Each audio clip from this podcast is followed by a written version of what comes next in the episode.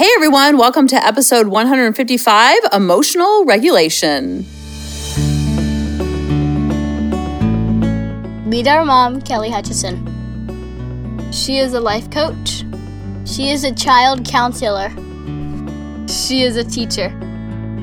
She's a parent coach. And she's a mom to us. She will teach you to stop yelling at your kids. She will teach you to get your kids to listen. She will teach you how to never sleep with mommy guilt again. She will teach you how to be an imperfect mom so you can help your kids be imperfect too. And have harmony in the home. When I hear emotional regulation, I think of like soccer because we would play soccer in our regulation game. That was like the 90 minutes. And then anything after that, it was overtime. But when I hear the word regulation, I just think of soccer. So, but when I'm talking about emotional regulation, I'm talking about the tricky emotions, the negative emotions, the hot emotions, whatever you want to call it that labels things that you see in your kids, like anger, embarrassment. They might feel rejection, sadness, loneliness. When they feel tricky emotions, they automatically go from like green to red. And that's completely normal, especially the younger they are. Think about a baby who's hungry. Like they can't articulate and say, Hey, mom, I need a Scooby snack. They just literally are chilling out, and all of a sudden they, they'll get a little whiny, and that's their yellow zone. They're like, eh, eh. You remember the EH? EH? Well, not remember. My kids are 11 and 14 now, but if you have little ones, sometimes they go from zero to 100, but they usually give you a little bit of warning, like, eh, eh, that EH, EH, EH. I'm like, oh dear. So it goes from fussy to full blown red face, and they can't tell you they're hungry, so they just tell you with their emotions. This is completely normal. We can see it in a baby because when we have a baby who's crying a lot, we just think, okay, have they been fed? Have they been burped? Are they teething? Do they need a new diaper? Are they hungry? We go through the checklist of all the things. Do they have a fever? And sometimes even then we check all the boxes like, okay, dry diaper, just ate 10 minutes ago, refusing a bottle, just woke up from a nap. Like we check all the boxes because it's almost like when I bring Maggie to the vet, I don't know why she's acting sullen. So the vet can probably go through some checklists and check over why she's acting sullen. Now she hasn't been acting sullen, but if she was, we would take her to the vet and the vet says the same thing it's like having a newborn baby. You have to be super curious and like ask about the whole child or the whole dog and like when was their last meal? What are they like all the who, what, when, where, why that we do when we have a puppy or a baby who's not acting themselves or they're extra fussy. We're trying to be like detectives to try to figure it out. We do the same things with our kids when they're having a lot of big emotions. And so, just like we talk about being the flight attendant when our kids are having big emotions, the best way to teach our kids how to regulate their emotions, meaning feel the emotions, but not freak out and go from zero to 100. We don't want to change the emotion, we want to change the behavior. So when we can see the behavior as a language to us, we get super curious and we're not furious because they're crying or their upsetness. It's all because an emotion is underneath it. And when we can teach them how to regulate their emotions, then we teach them how to be better at all the things in life. Because if you want them to be a good athlete, let's just say, they have to be able to regulate their emotions when the referee or the umpire or the judge and jury does not make a call in their favor. If they're throwing the baseball bat across the field, they're going to be ejected. They're not going to have coaches that want them on their team because no one wants to have a hothead in high school, the college recruits come and they don't watch the player so much as their ability. They watch afterwards, after they mess up. What's their body language? Are they kicking the ground? Are they taking out on their on their teammates? Are they yelling at their teammates? Are they taking out on the other players? Do they have a lot of red cards? Do they have a lot of yellow cards? I'm thinking soccer. So they're looking at the whole player, not just how many goals and not just their stats. So the same thing with our kids, when we teach them emotional regulation, I feel like that's the gas to the car to have them have success in other areas like academics, like sports, like making friends, like being well balanced when someone cuts them in line and not losing their mind. And the best way to teach that is all the things that we've been talking about for 155 episodes. What the actual what? And so, another way to teach it, we've already talked about role playing, we've talked about you being the one who, when you're like, when they're little, using stuffed animals and playing both parts. Playing the stuffed animal, the one that gets angry and the one that stays calm and the one that goes cry. We've talked about hot and cold emotions. We've talked about that a lot. Another great way, and I want to keep teaching you strats, is I always tell you, and I'm telling myself too, that lessons are always caught and not taught. Either Dave Ramsey said that or Dave Ramsey's daughter. I can't remember. But lessons are always caught and rarely taught. So you can talk until you're blue in the face to your kids and have the lectures and have the knee to knees. What happens over time is we become like Charlie Brown's teacher and they don't like blatantly ignore us. Like they don't do it to be disrespectful or rude. They just know that they have to get through the lecture, check the box, make eye contact, be respectful, nod your head in agreement. And if the behavior isn't changing, then we think, hmm, if I just say it a different way, if I tell them in a different tone, or I use more aggression, or I use softer, or sometimes we think if we yell more, we'll get more compliance. What happens is when we yell, we're just modeling the anger that we want them to help dissipate within them. We never want to like dim their light, so to speak. We want to teach them how to regulate their emotions and nothing has gone wrong when they have their big emotions because they're always going to have them, whether they're 4, 14, 24, 34, 44, 54, 64, and so on. So, a great way to teach this is through examples and non examples when they are not the main character in the story. And this is when you're on the go. This isn't like you have to sit down. The role playing, you have to do a little more sit down and playing with them and the stuffed animals and things like that. This is taught in a different way. It's more like when you're on the go, when you're just going from thing to thing to thing to thing. It could be if you're running late, not your kids, if you're running late. What do you do? What do you say? What is your energy like? How do you go from rush, rush, rush, rush, rush to like slowing down and chilling out? Or if you're overwhelmed with chores in the house, the feeling of overwhelmed being at work. Everyone knows what overwhelm feels like. Everyone knows what frustration feels like. Everyone knows what anger feels like. Everyone knows what rejection feels like. But for some reason, when we see it in our kids, we act super shocked and super surprised that they're having a human emotion. When we just had that emotion 14 minutes ago, or maybe 14 seconds. So when we can see the humanness in our kids, we can see the humanness in ourselves. And we're not so upset that we're messing up as a parent looking at our kids as evidence of how we're doing. If your kids do well in life, it has nothing to do with you. If your kids don't do well in life, it has nothing to do with you. When you check your side of the street, you can give your kids crackers and bread and water and let them watch TV all day long, and they're still going to be okay. You could have them live as a hermit and just go to school, come home, not involve them in any extracurricular, and they're going to be okay. When you start at the very basics food, water, shelter you give them those things, they're going to be okay because they are throbbing spirits that are here to thrive and have their own life experience. We are not as powerful as we think. When we know that we're not as powerful, and if they do well or don't do well, then it takes the pressure off our shoulders to have more fun and to enjoy this parenting gig and enjoy this ride. If your kid gets straight A's at school, that's because the kids did well on their tests and they studied. And yes, you set up the environment that you might have a quiet environment where they study and you might help them stay accountable. But in the end, when they get the straight A award, that's because of their effort. It's not a reflection of you. Just like if they got straight F's. I go to extremes to kind of teach the brain how to go to extremes. It's not a reflection of you, it's that they're struggling in this area. Oftentimes, we take credit for all the bad things that they're doing. And when I say bad, that's all relative. Because when you see my kids doing bad things, I'm like, that's fine with me. It's not bad I'm going to choose today. So it's all relative. It's all in the eye of the beholder. And it's completely made up from scratch for all of us. What is considered a good kid, a naughty kid, a well behaved kid. It's all made up because they're all good kids. There's no such thing as a bad kid. If a kid is acting out, we just have to get super curious and not so furious because it's not a reflection of you, it's a reflection of something going on with them.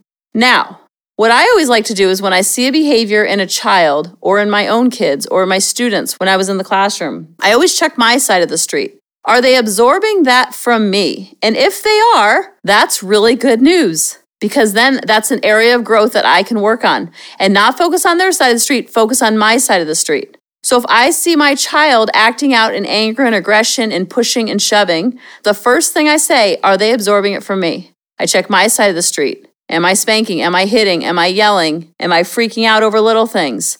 If the answer is yes, do you see how much more power that you have? Not from a place of beating yourself up, but from a place of like, oh, they're absorbing it from me. So once I start changing my side of the street slowly but surely, figure out how I'm going to change this side of the street because it's hard to change.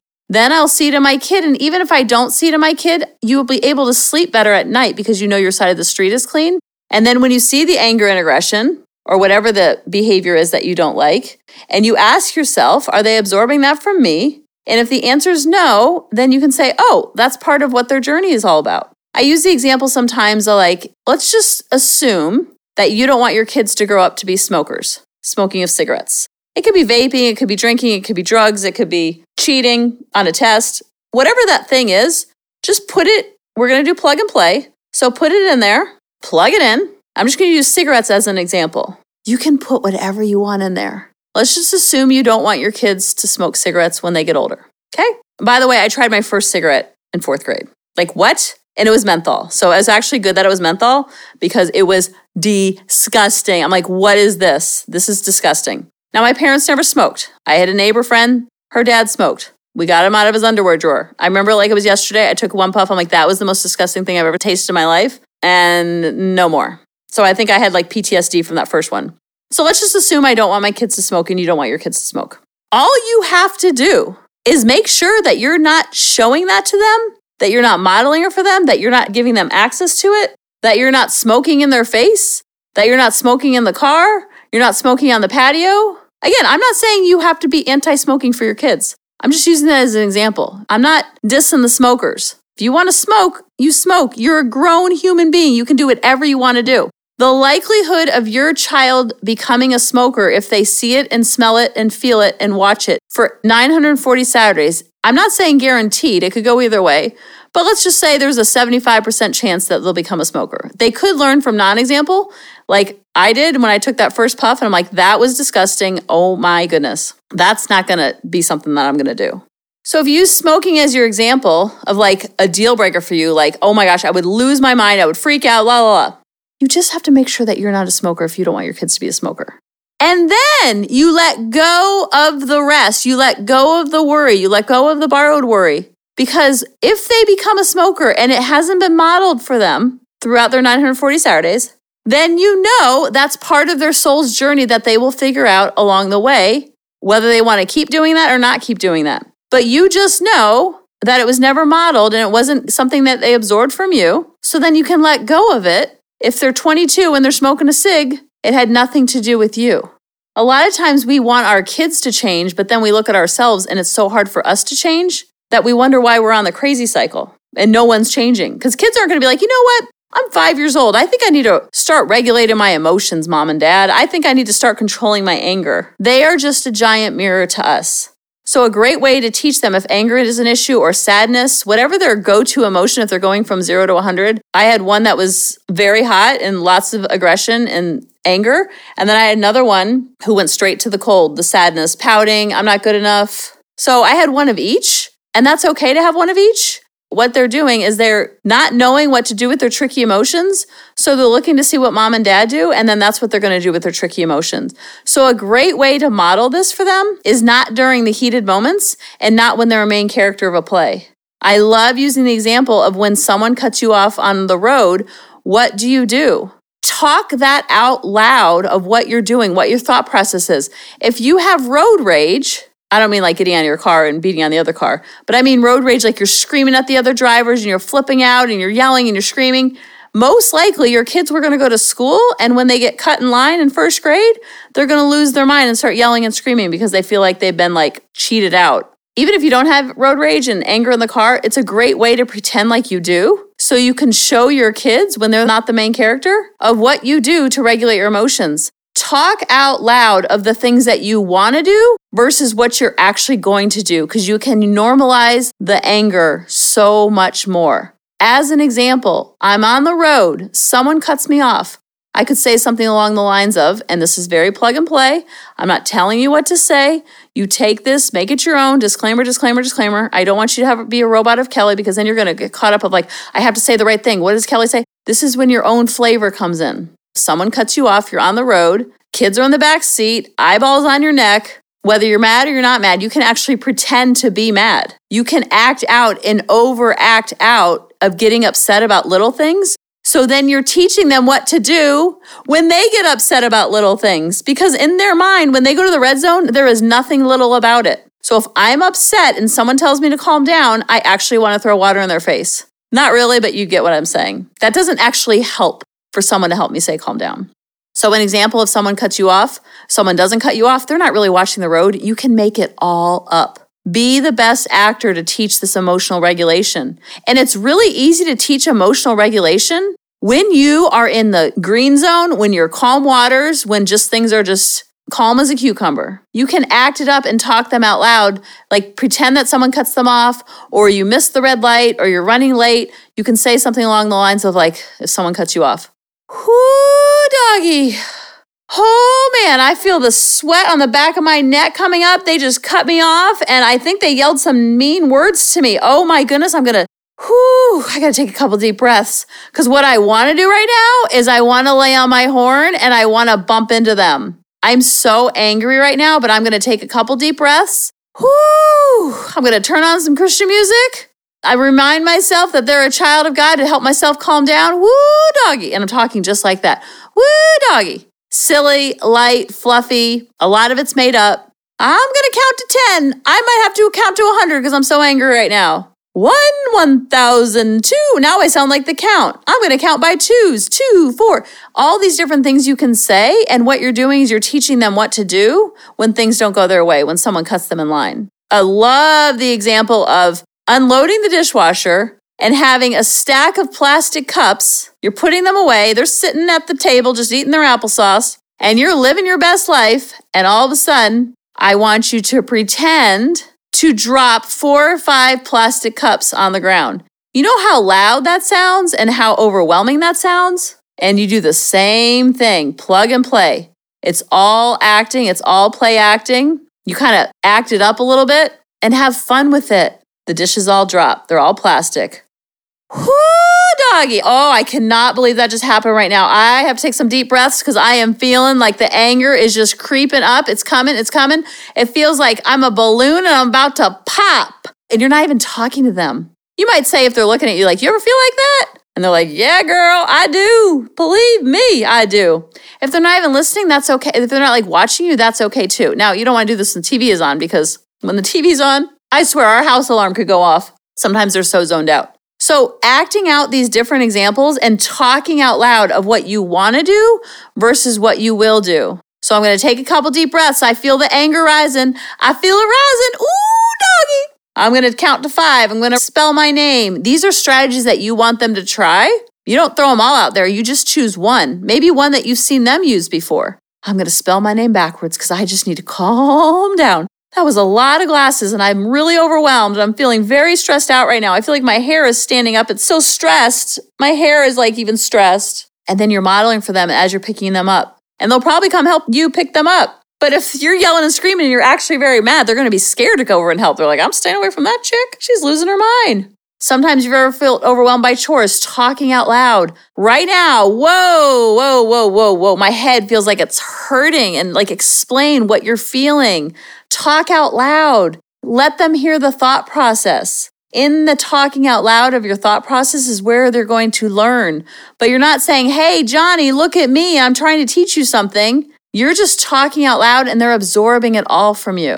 Kind of like we talked about last week about the cold. If they have a cold, did they absorb the cold from you? If so, that's awesome because once you get rid of your cold, their cold will probably dissipate as well. But there will be times when they get a cold and it didn't come from you. It came from school, it came from just their own throbbing spirits journey. We're not as powerful as we think we are. And when I say cold, I don't mean an actual cold. I mean figuratively, symbolically. It's kind of like the cigarettes. Are they absorbing the cigarette smoke from me to become a cigarette smoker? If so, I need to quit the smoking if I don't want them to be a smoker. And if I'm okay with them smoking, then I keep smoking. Same with drinking, same with anger, same with TV watching, same with phone time, whatever it is that you see in them, check your side of the street first and then like your reasons for changing it or like your reasons for keeping it. Your kids will pick up bad habits from you, and that's okay. There's gonna be bigger bad habits that you wanna like kind of like, mm, I think I need to change that a little bit and be a better role model in that area. Not beating yourself up, but hey, I could probably work on that area. The growing and the evolving never stops. Like we can be content of where we are at the same time saying, I should probably not smoke so much around the kids. The more visual that they can see your examples and non examples of you emotionally regulating your emotions, like of the dropping of the dishes, like if you say I have a lot of chores to do, that just kind of goes in one ear and out the other. But if they physically see the dishes drop, if they physically see someone cutting you off or seeing you get upset about someone that may have cut you off, again, they're not watching the road, so they don't really understand all that. Model, model, model what you want to do, talk it out loud versus what you will do. Because I promise the more that you chill out, the more your kids will chill out. It's monkey see, monkey do. So don't focus so much on them as the monkeys. Not my circus, not my monkeys, not my circus, not my monkeys. You heard that? That just popped in my head. Take your power back. Remember that we're not as powerful in our kids' lives as we think that we are. They're going to have their own journey. They're going to absorb some things from us. And then they're going to absorb some things from their own throbbing spirit that their soul's journey and their soul's contract is set to already have to go through in their lifetime. And when you focus on your side of the street and make sure that you're not smoking, you take a lot of your power back and you put a lot of the worry to rest because you ask yourself, are they absorbing from me? And the answer is yes, then there's your curriculum. There's your pathway to parenting. Has nothing to do with the child, whether they get straight A's or straight F's. You make sure that you're setting up the environment for them to thrive and grow and cultivate their learning or their sports or their energy or the emotions, and then their soul and their soul's contract, and God will take care of the rest. Because we're just babysitting God's children. They came through us to teach us where we need to grow, and they didn't come from us. They're not a reflection of us and our worthiness or lack of worthiness. Because most of the times we will use our kids as a pawn to make us feel like we're doing a good job, but then we give all the power to our kids and they don't know what to do with it. And most of the times they flounder and they buckle under the pressure because a three year old cannot make us feel like a good parent and it's not their job and they couldn't do it even if they wanted to. So take your power back, teach them through examples and non examples, and think out loud of what you would want to do versus what you will do and let them see that process. And that will be the most powerful teaching tool to throw in your tool belt to use morning, noon, and night when they're around. I love you guys, and I'll talk to you next week. Bye bye. Hey, mamas, thanks for listening. If you had any ahas, clicks, or those lightning bolt moments while listening, you have to check out my free parenting bootcamp, where we take all of this to the next level and we try to create even more awakenings for ourselves so that we can connect more with our kids and never yell at them again. You can sign up at www.coachingkelly.com. And if you really want to fill up my love cup, send me an email of what your aha was, what your click was, what was that lightning bolt moment while you were listening. I want nothing more in life than for you to have harmony in your home and to learn how to be an imperfect mom like me, which allows your kids to be imperfect too, each and every day. Thanks for listening.